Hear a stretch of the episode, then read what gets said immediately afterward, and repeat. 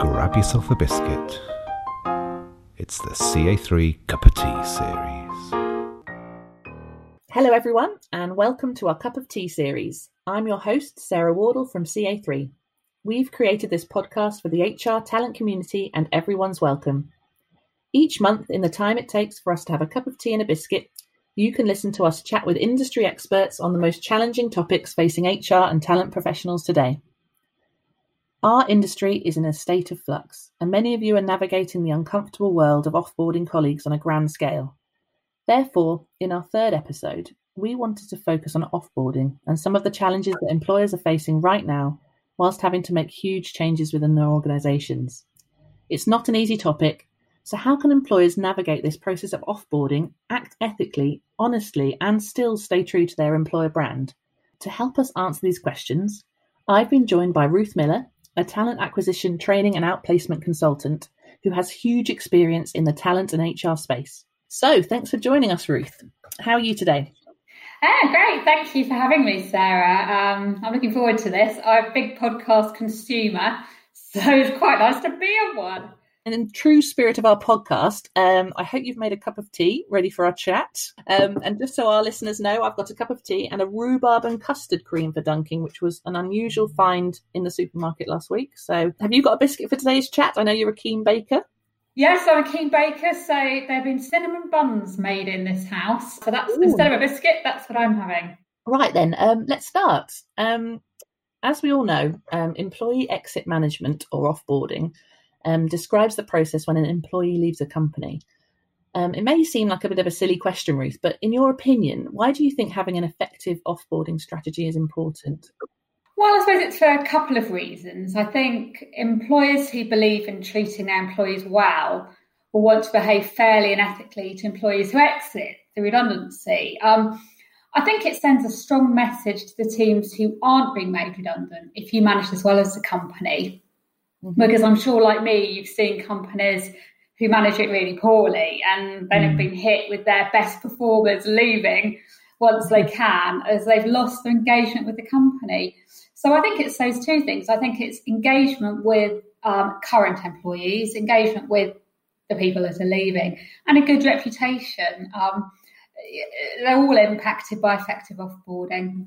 You know, we talk a lot um, at Eli and CA3 about onboarding. Um, and in many ways, offboarding doesn't really differ that much to onboarding because you still mm. need to be honest and gain trust in both those scenarios. So, um, you know, people aren't going to want to join you if you're not transparent during the onboarding process, and they certainly won't remember you favorably, favorably if you're not clear and honest whilst offboarding either. Um, Absolutely. I mean, um, you know, as we all know, it's very easy for any of us right now to sort of Google somebody, look at what their reputation is on Glassdoor or anywhere on the internet, um, and none of us are going to really want, want to be recruited by companies who manage employee exits badly during this period. Um, as we know, alumni, you know, old employees often return to a previous employer.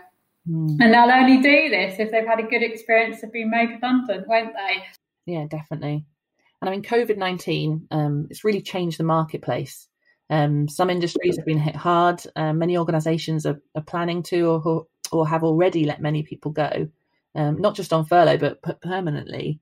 Um, have you seen a shift personally in the way companies you work with have been offboarding their staff recently? Yeah, um, I've seen a real mix, to be honest, and some of it has actually shocked me a bit. Um, mm-hmm. I think companies who've done it well, um, maybe these things are obvious, but they've been open, they've been transparent, they've gone through fair consultation with employees, they've given them outplacement support. And they've got a more of that we're all in it together approach. For example, mm. they've often role modelled from the top with senior people taking pay cuts and saying, look, you know, we don't want to lose you. We're doing this, even though we're staying, we're losing, you know, we're, we're taking a pay cut. But I've also, things that have shocked me, I think, have been other employers using the guise of COVID to restructure and not going through fair consultation processes mm. or being open about what the process actually is or letting companies go through redundancy with very little notice, all blaming it on the economy. Whereas really, yeah, the economy and COVID may have had a, an impact, but actually, no one has to treat people badly because of those things. No. And I'm also saying, much as I'm not an expert on, um, you know, union relations, I'm seeing some unionised employers using it as a chance to restructure without going through the normal processes. Yeah, it's, it's quite shocking. Some of the some of the things. It is. It is. I mean, I've I've seen one of. I mean, this is not a client, but you know, a company who made a thousand people redundant on a Thursday. They all left on Monday with no money. Um, oh. You know, haven't been through any consultation, and they're having to claim it back from the government because they've managed to do like a part administration, which meant they didn't have to go through consultation, and employees have got to claim the money back from the government. You know, I think that's really shocking, to be honest. It is, and people need to to know about these things, don't they? Because yeah, you know, um, people expect to, organisations to to treat them in a transparent and candid way. Um, That's right. so, how do you um, personally kind of advise your clients on their offboarding strategies, Ruth? Um, like, is there a, do you follow a template or a guide, um, or is every organisation different? Well, I think there'll always be some things which are the same for everybody, but generally, I think all clients are different. So, the main guidance that, that's a theme for everybody is to take a fair, transparent, and open approach. So, by open, I mean you know giving as much as an organisation can about why they're making the decision to make people redundant. You know, talking about the business or economic challenges and then being transparent about the selection process for redundancy. You know, how are we deciding who's going to be made redundant and who's not? You know, don't make it all secret squirrel. And also taking time to put together redundancy packages.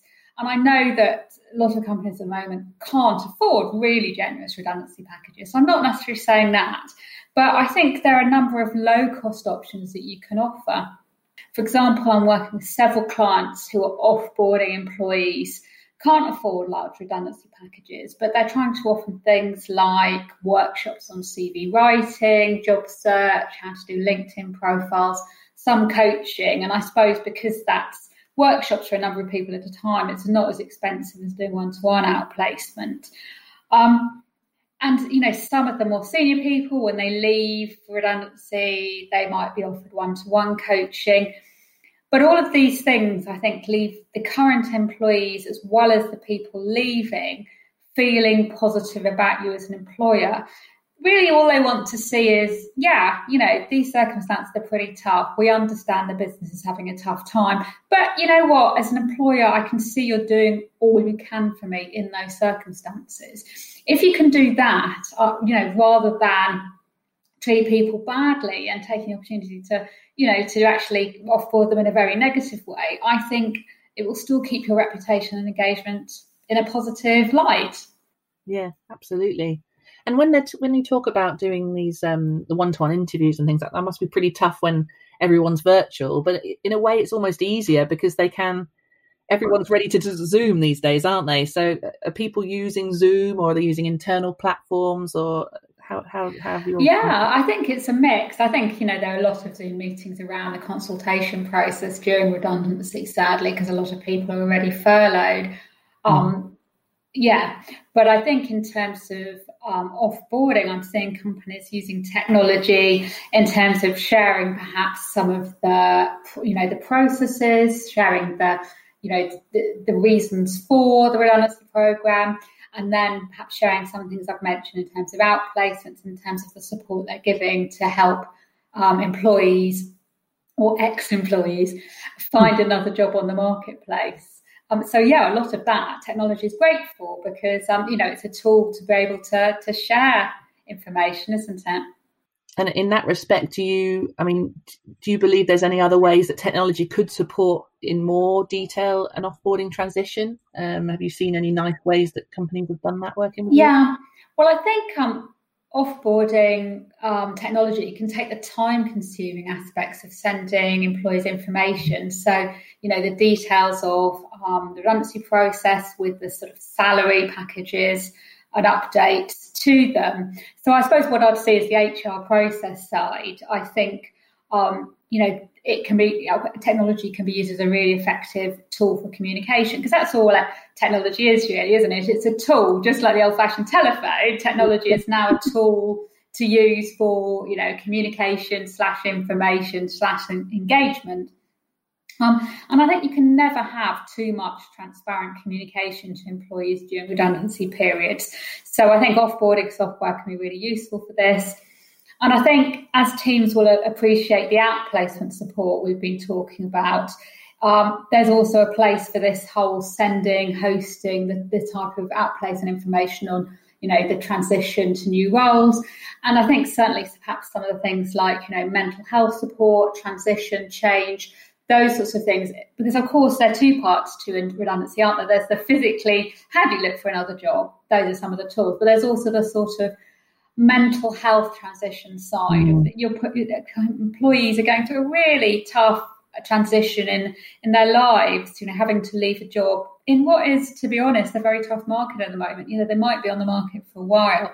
So i think all of that can be great on software particularly with companies who don't just stop access to software the day an employee leaves the company but can keep up their access to that information for a period until they find another job and I think those types of employees will see returns from their good treatment and reputation in the future. Definitely. We've actually been approached by new clients to support them with their offboarding mm. because um, the process lends itself very much to what our software, Eli, can offer. As I mentioned before, offboarding is not all that different from onboarding. Uh, the communication still needs to be honest and open, and companies need to give employees who are leaving the right content at the right time. Yeah. Eli can do this as it offers newly redundant employees a safe environment to have their questions and comments answered. Mm. And it provides a platform to deliver content that could help them, such as links out to support and resources, um, guides to mental health, and even career counselling. As you mentioned, Ruth, Eli is technology which supports communication and it can do this in an engaging way during this critical time. Absolutely. Or it can be a pointer to resources of where you can, you know, sites that can help you you, you talk about kind of organizations offering online coaching and, and training mm. to help them leave almost. Um, and it seems crazy to invest in someone who's going to leave, but like you said before, it's a, it's a long term investment. Um, these people might in the future. I mean, these organisations are struggling now, but it's who knows what's going to happen when when when lockdown eventually lifts. People, you know, some business may well start to thrive, you know, straight away, so that they need to keep these people almost on hold in a way, but in a in a in a way they'll want to come back when eventually they need them. Yeah, absolutely. I think in certain industries and sectors, I'm sure you see, like I do, that it can be a bit of a revolving door. You know, if you've got for quite mm. specialist skills, there might be there's only a certain number of employers where you know you'll yeah. have a workforce. You know, it all links really in a big circle of you know how you behave and what mm-hmm. you know employees slash ex-employees slash the market think of you um, will be impacted at the moment because uh, you know we can all put any reviews of companies or you know how they behave on social media ourselves can't we it's not just company generated content anymore no and also it's just the right thing to do isn't it a lot of people feel like it's just the right thing to do. It's like your own personal brand. You do things, you don't do things necessarily because of what people think of you. You do things because of what right. And I think companies are actually becoming more honest. Well, a lot of good companies are becoming more honest in how they react and um, want to do the right thing as well as feel they should do the right thing. Yeah, um, absolutely. And, and, going on to the kind of, uh, we, you touched briefly upon the employer brand piece, um, but do you think it's important that an organisation reviews its employer brand at this time, particularly?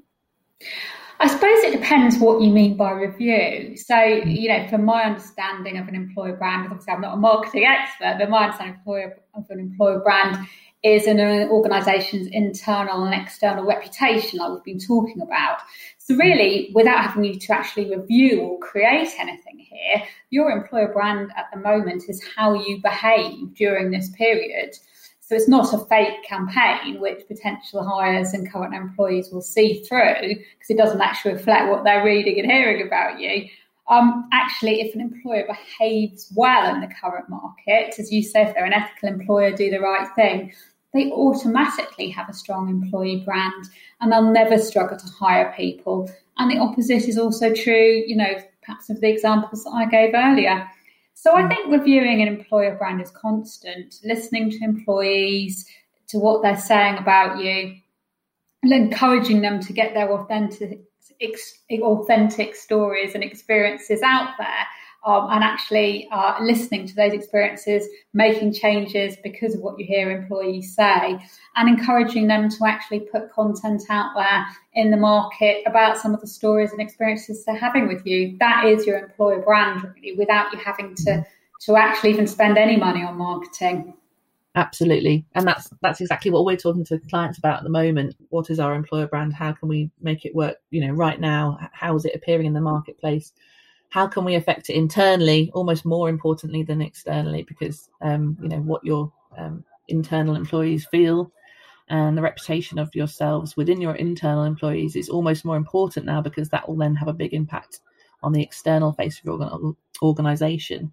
Um, so i mean you mentioned there was there was one moment a terrible terrible way that an organization has treated their employees um, on their way out. Is have you personally experienced or seen any exceptional ways that organisations have treated their employees apart from what we've already talked about?